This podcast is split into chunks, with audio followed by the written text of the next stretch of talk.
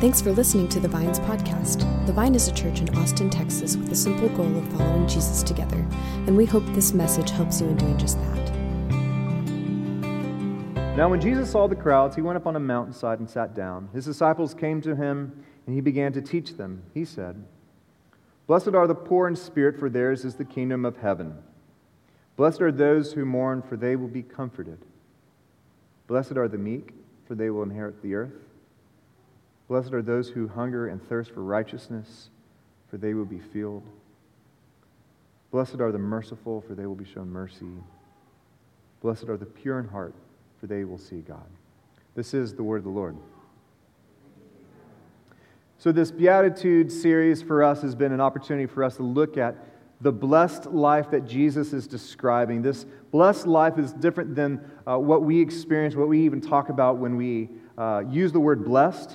Uh, know hashtag blessed is something I'm seeing oftentimes in social media. Oftentimes, what we see depicted uh, for those experiences are so radically different than what Jesus is describing as part of the blessed life. Jesus' definition of these beatitudes, these, these, these blessings, actually involve a lot of hardship. They involve a lot of sacrifice. They involve, invite us to see life through this lens of faith that measures and scales uh, what blessing is differently than what we experience in this world. A great example of this is Jesus' mother, Mary. So this angel comes to, uh, to Mary and says, you're, you're going to be pregnant, you're going to give uh, birth to a son, and he will be the Savior. His name will be Emmanuel.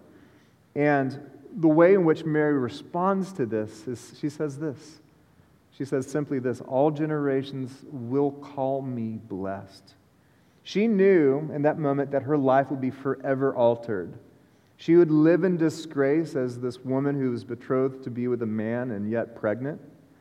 Uh, her fiance might abandon her. She was even told by the angel that through this child, a soul is going to pierce your soul. Yet somehow, through this all, that Mary hears this all and says, Ah, oh, this sounds like a blessed life. Why? Because she's told that she is going to carry Jesus. She's going to carry Jesus in her. And the reality is for us, in the hardships we experience, in the ways in which we're invited in to live into a different blessed life.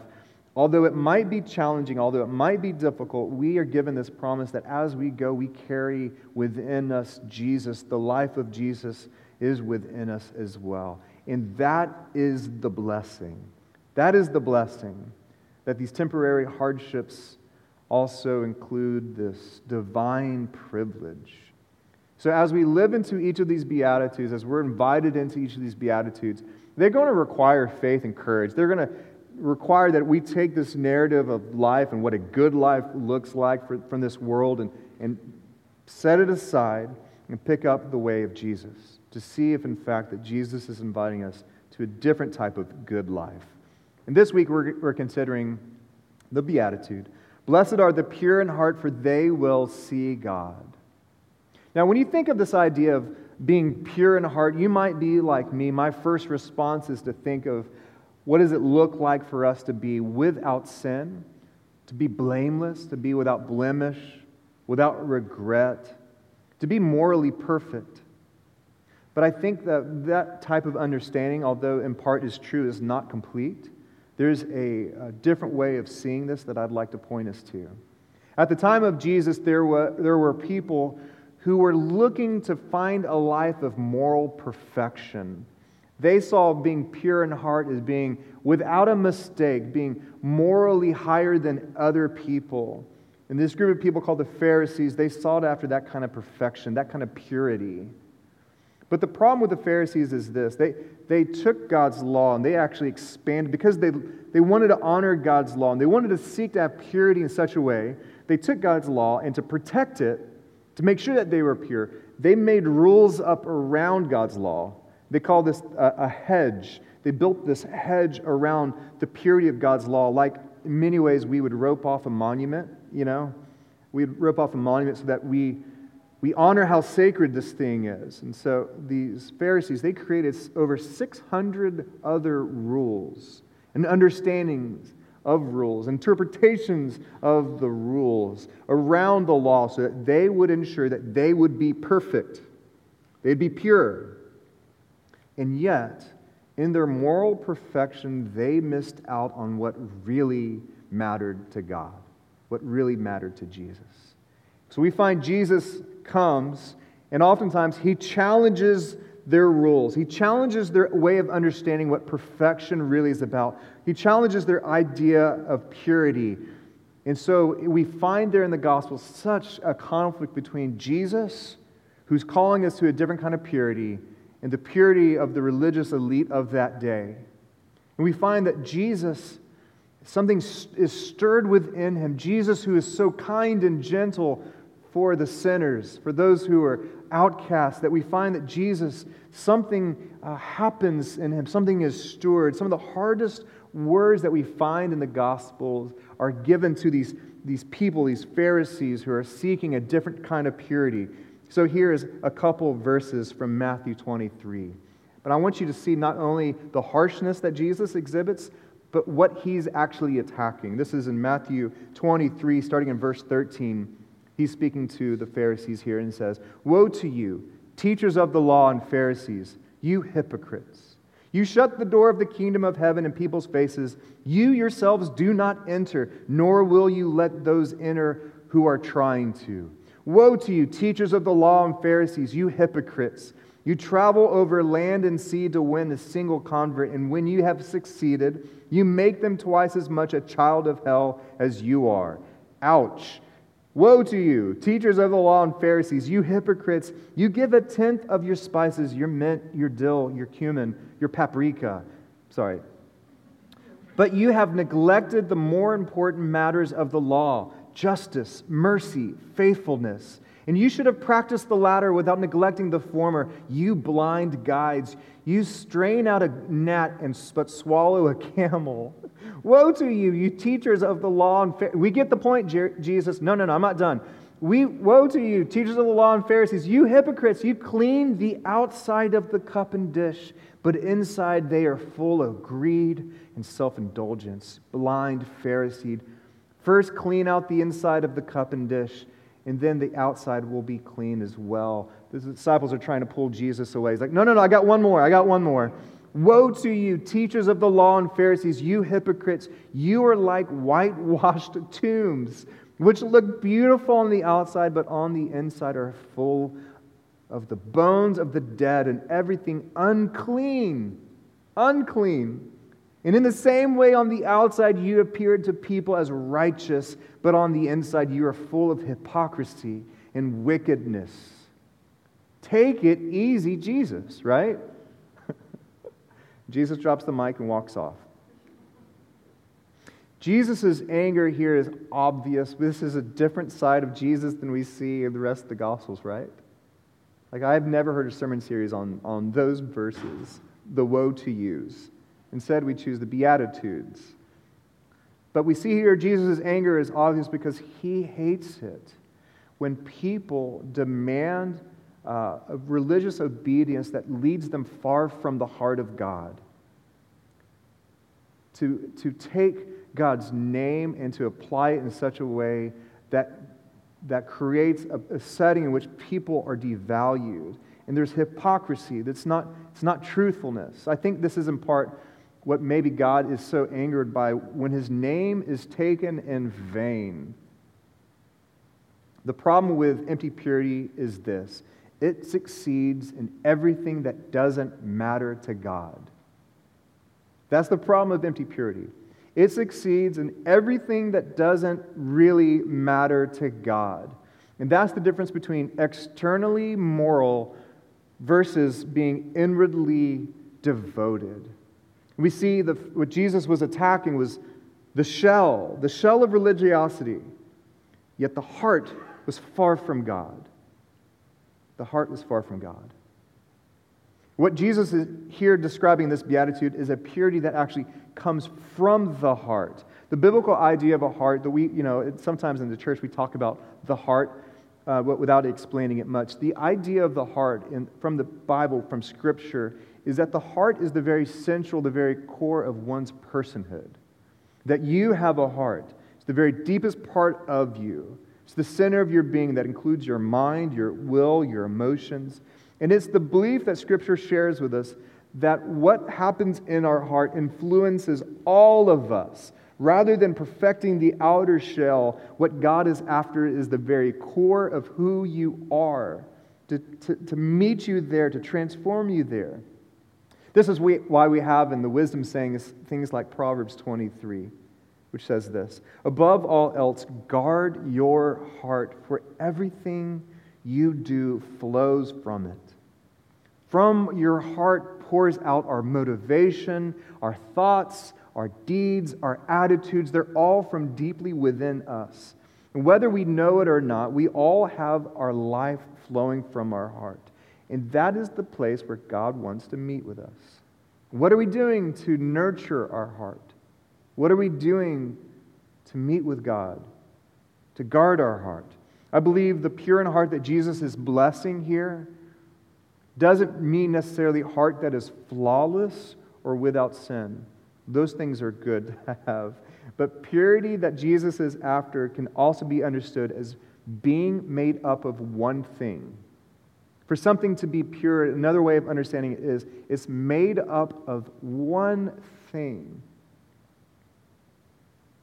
It's a heart that's undivided, a heart that's filled by one substance, made and motivated by that thing. What is the substance that Jesus is longing for our hearts to be purely made from? Notice that Jesus is announcing this beatitude.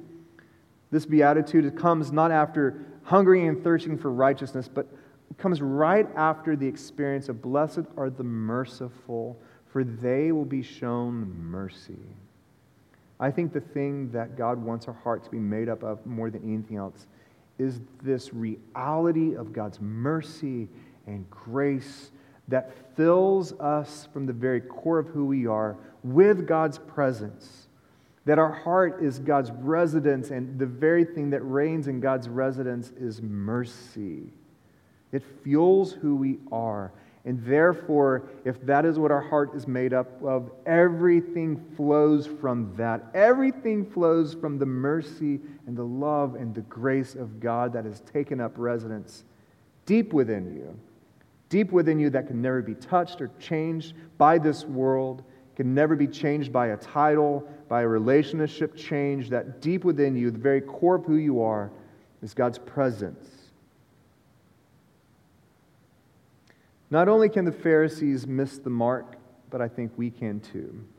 We can take the gospel of Jesus and easily make them into a hollow list of religious rules where we perfect our outer shell and judge others who don't have that kind of shell.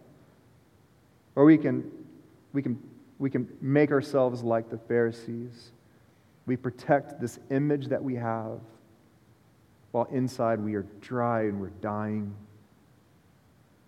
Or we can put on and take our devotion to God, meet with God within our heart, and allow mercy to flow in and through our lives but we often miss the mark. In Revelation, uh, John is, is writing letters to different churches, and one of the churches that he's writing to is a church in Ephesus.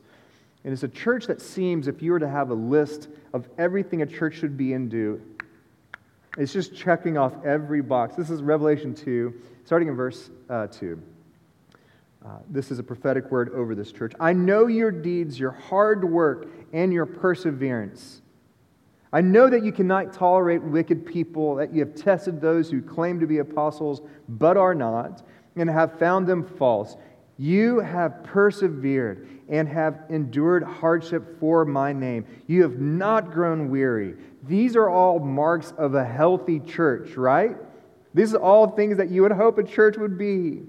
Verse 4 Yet I hold this against you you have forsaken the love you had at first. In all your activity and all your duty and all your busyness, you're missing something, and that thing that you're missing is the most important thing.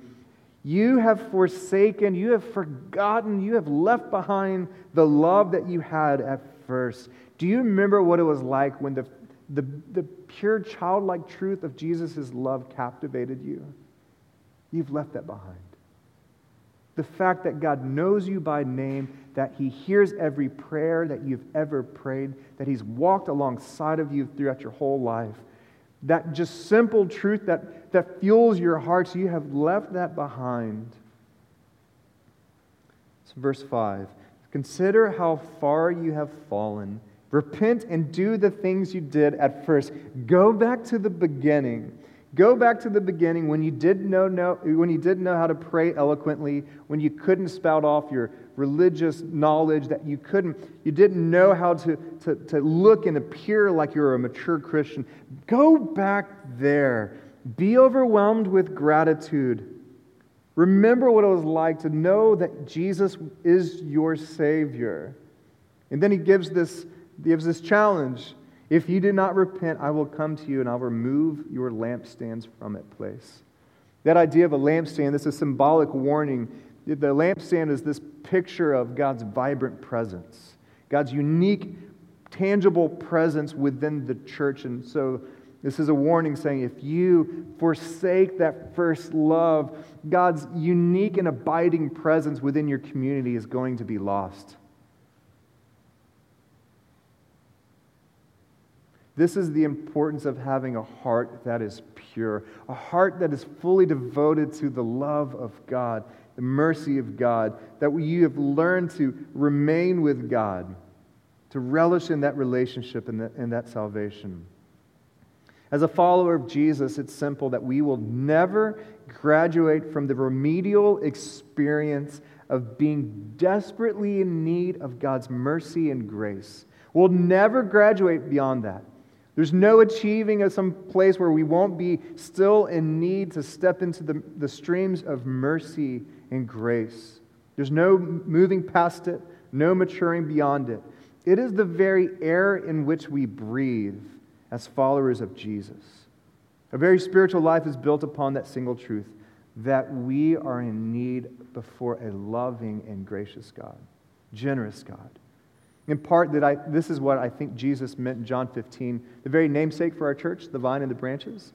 That the, the job of a branch is to remain connected to the vine, to abide with the vine. For us, our primary calling as followers of Jesus is to remain with Jesus, to have our hearts be made up of one thing. It's of Christ's presence, of dependence upon Christ's presence. Lately, I've been thinking about what is a marker for someone who's walking with Jesus, someone who is familiar with uh, being with Jesus in their life. And what I've come to is, is, is this. The marker for me of, of a true disciple and apprentice of Jesus is someone who has an ever growing sense of God's nearness. Someone who's been walking with Jesus, someone who knows God, is displayed in this ever growing sense and awareness of God's presence? Are you growing in your ability to slip in and out of prayer often? Are you living your day with this abiding awareness of God's nearness in your life? When you feel stretched in your day, do you turn to God? When you have a conflict, do you remember that God's there with you? When you experience delight, when you, you enjoy the goodness of life, do you just have that, that object be the end of that delight, or do you also include, thank you, God, for this, for this thing, for this place, for this experience, for this person? For me, this is the greatest marker of someone who's walking with Jesus is this, this abiding relationship, this abiding awareness of God's nearness. So, this last week, like I shared, the vine was welcomed into our larger church family, the Evangelical Covenant Church. Our church family is not a doctrinaire church. What that means is that we don't have, you know, 80 things that we have to check off that we believe to belong. Uh, instead of that, we have central affirmations that we rally around, things that are deeply important to us. That includes the centrality of God's Word, that includes uh, being called to the mission of God's church, but it also includes something that I've been thinking about in preparing for this message, which is this we affirm a conscious dependence upon the Holy Spirit. Like for us, what we affirm as a church body, for us as, as what we would hope for you, is that we affirm a conscious dependence upon the Holy Spirit. It's more than just acknowledging, yeah, I need God's presence in my life, but it's actually being conscious about it. It's actually being aware of it, living into it, pressing into that. This is uh, something that was uh, shared in 1885 and this, this denomination put together, and we haven't graduated beyond it. We still need this. Rather than seeking to be morally perfect on the score sheet, I wish that I would be more consciously dependent upon, God's presence. And the reason why is if my job was to be morally perfect, I would just have my list of rules and I would make sure that I would check off all the boxes. But if this is what I'm calling, being called to do instead, this is what it means to be pure in heart, is for me to be dependent upon God's presence and for me to, to live with that. That means that I am actually living in relationship with God who's here. If I just have my rule sheet, God could even, not even be a part of that equation. But God wants us to grow in our dependence and our awareness of life with Him. And I believe that if we begin to live like this more, where we're incredibly dependent and aware upon God's presence in our life, something unique would happen. It's actually promised in this beatitude. What the unique thing would happen is that we would begin to see God. Blessed are the pure in heart, for they will see God. It's the very nature of life that the more you long for something, the more you will see it just the very nature of thinking and longing. I remember when I got dumped uh, when I was much younger, in my early 20s. Has anyone here like experienced being dumped? Like where, like you, like it wasn't like a mutual breakup. One person said we're over with, and the other said no, we're not. That was me in this situation, and I got completely dumped, and it was the craziest thing. My longing for like, oh, I can't believe this is over with. I began to think of this person all the time. Like every time I'd go to a restaurant, I'm like, oh, we ate here. Oh, or I'd see a movie. Oh, remember the, we wanted to see this movie together. Or, or I would hear a song and be like, oh, this was our song. It was not our song. We just happened to hear it at the same time. By the way, if anyone who's just starting to date someone, don't come up with like a our song that's a really good song. You're going to ruin it. Like, choose something like, I don't know, Macarena or something. Until you like you're really into the relationship and then you can turn it on. But I just my longing, I started just seeing this, it would pop up all the time. Or, or for exa- another example, I, I heard a really interesting interview, a podcast with uh, Elon Musk, who created Tesla. And just this interaction, his unique perspective, it was so fascinating. I thought at the very end of it, uh, huh, I wonder one day if I might own a Tesla. Right, because this is like something that I should really long for. But I started thinking, like, I wonder if I, that'd be cool to have a Tesla one day. And guess what I started seeing all over Austin? Teslas. And it wasn't like a big news report happened, like Mark Charbonneau now wants a Tesla. Release them. Like, have all the Teslas come out. Like, there were no more Teslas Monday than they were Sunday. But the fact is, uh, my longing allowed me to see them. Like, I could just see them everywhere. What if you and I long to see and experience God more in our life? Even in the mundane moments of our life. What if we just long to know God more? What if we weren't content in just what we've experienced in the past, but we began our days by saying, God, I just, I just want to know that you're with me. I just I want to encounter you today. I want to experience you afresh. What if we long to see God in the mundane moments of our days, believing that all of life can be sacred? What if we believe that God wanted to meet with you through the reading of His Word, through moments of prayer, even in our worship? I believe that we see in this beatitude what we see and it would come true that as our hearts would be purely devoted to one thing, we would begin to see God. Why? God wants to be found. God wants to be known. God wants to be experienced. I think this is in part why Jesus said, Ask, seek, and knock, and you will be given. Is that God is generous with being known. God wants to be known. If only we could grow day by day in our awareness and dependence upon God. There is a classic book written um, by a man named Brother Lawrence called The Practice of the Presence of God. It was written in 17th century by a Carmelite monk in France, Brother Lawrence. And he actually wrote this book. People began to reach out to him because they just wanted to know how he experienced such a vibrant relationship with God. He was actually, um, his duty at the monastery was he was in charge of cooking and especially cleaning the pots and pans and dishes of the monastery.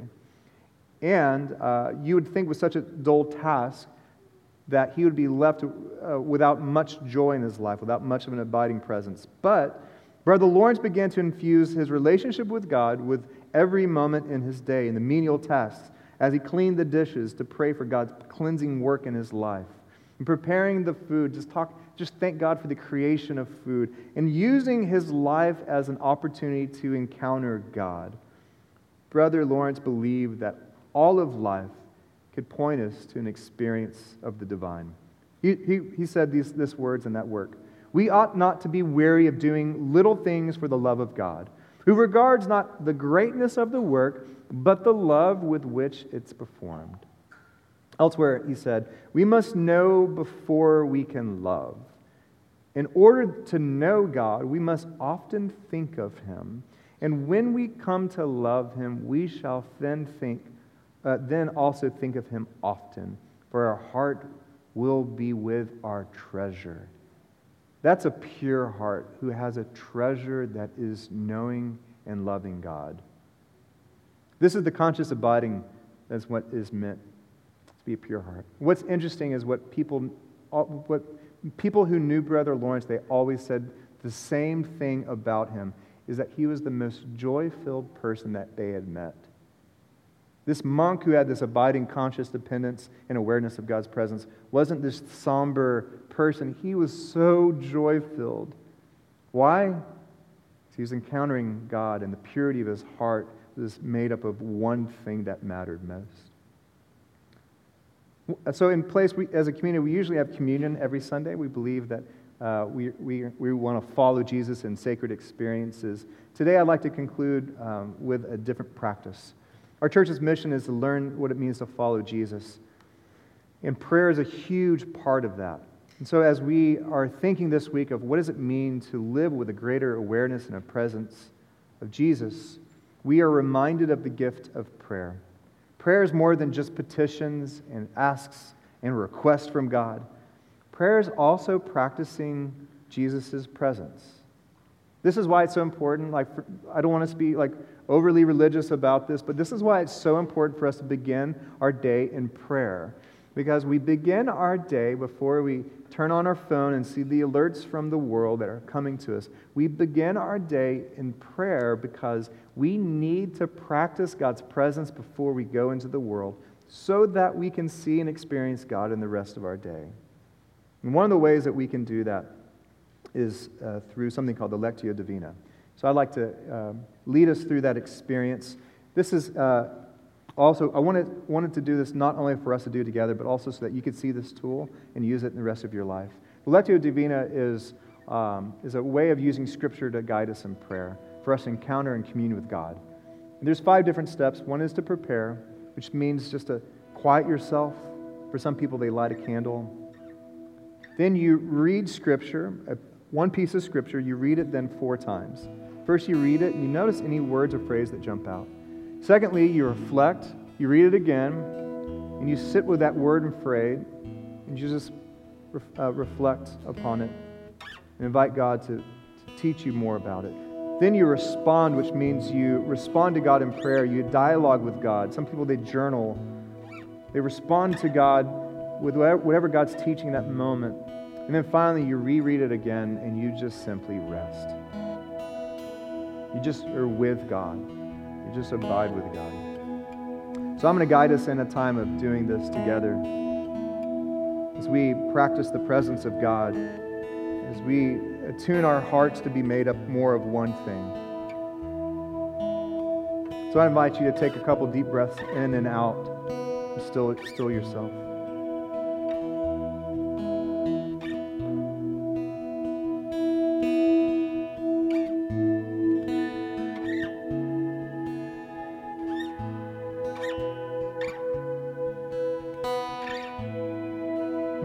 Passage from the Gospels that speak about purity of heart and seeing God. So, as I read this passage for the first time, just notice any words or phrases that jump out. Then they came to Jericho. As Jesus and his disciples, together with a large crowd, were leaving the city, a blind man, Bartimaeus, was sitting by the roadside begging. When he had heard that it was Jesus of Nazareth, he began to shout, Jesus, Son of David, have mercy on me. Many rebuked him and told him be quiet, but he shouted all the more, Son of David, have mercy on me. Jesus stopped and said, Call him. So they called the blind man, Cheer up, on your feet, he's calling you. Throwing his cloak aside, he jumped to his feet and came to Jesus. What do you want me to do for you? Jesus asked him blind man said, Rabbi, I want to see. Go, Jesus said, your faith has healed you. Immediately he received his sight and followed Jesus along the road.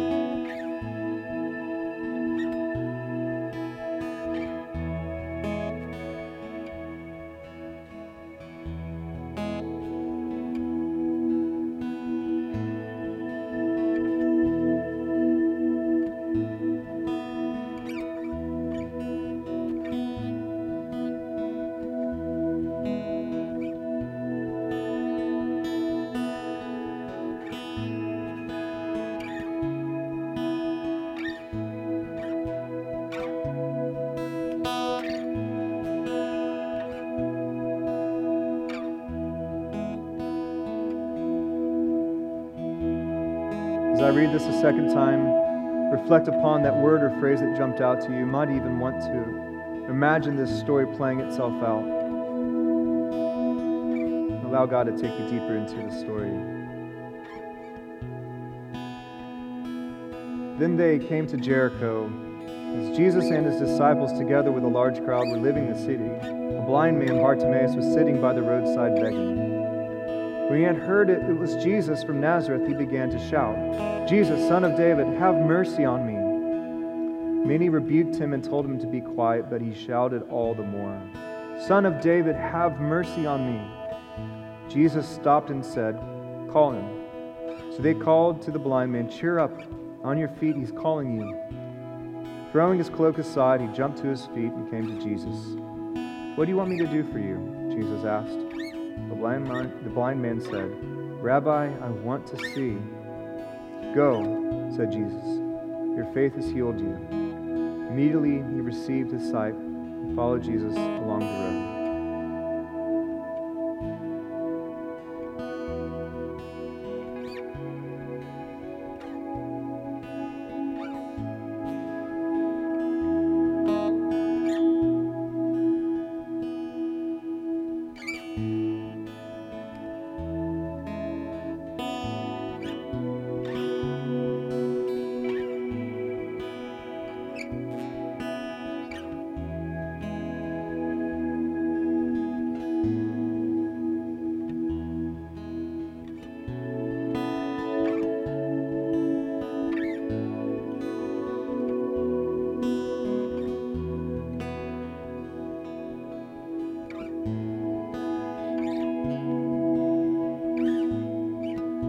Third reading, we'll respond afterwards to God in prayer. Then they came to Jericho as Jesus and his disciples, together with a large crowd, were leaving the city. A blind man, Bartimaeus, was sitting by the roadside begging. When he had heard that it was Jesus of Nazareth, he began to shout, Jesus, son of David, have mercy on me. Many rebuked him and told him to be quiet, but he shouted all the more, Son of David, have mercy on me. Jesus stopped and said, Call him. So they called to the blind man, Cheer up, on your feet, he's calling you. Throwing his cloak aside, he jumped to his feet and came to Jesus. What do you want me to do for you? Jesus asked him. The blind man said, Rabbi, I want to see. Go, said Jesus. Your faith has healed you. Immediately he received his sight and followed Jesus along the road. Now respond to God in prayerful conversation, noticing what thoughts or emotions or questions have been stirred. and share that with God.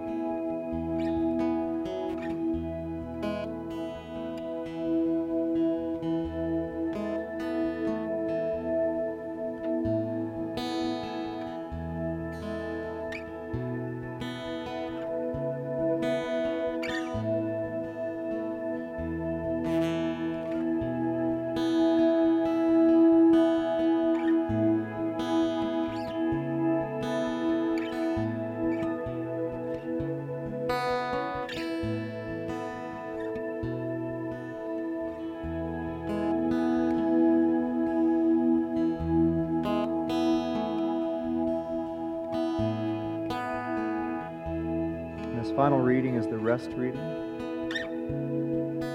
Then they came to Jericho as Jesus and his disciples, together with a large crowd, were leaving the city. A blind man, Bartimaeus, was sitting by the roadside begging. When he had heard that it was Jesus of Nazareth, he began to shout, Jesus, son of David, have mercy on me. He rebuked him and told him to be quiet. But he shouted all the more, Son of David, have mercy on me. Jesus stopped and said, Call him. So they called to the blind man, Cheer up, on your feet, he's calling you. Throwing his cloak aside, he jumped to his feet and came to Jesus. What do you want me to do for you? Jesus asked him. The blind man said, Rabbi, I want to see. Go, said Jesus. Your faith has healed you. Immediately he received his sight and followed Jesus along the road. Holding this passage in your heart and your mind, just spend this time resting with God. Be still and know that He is God.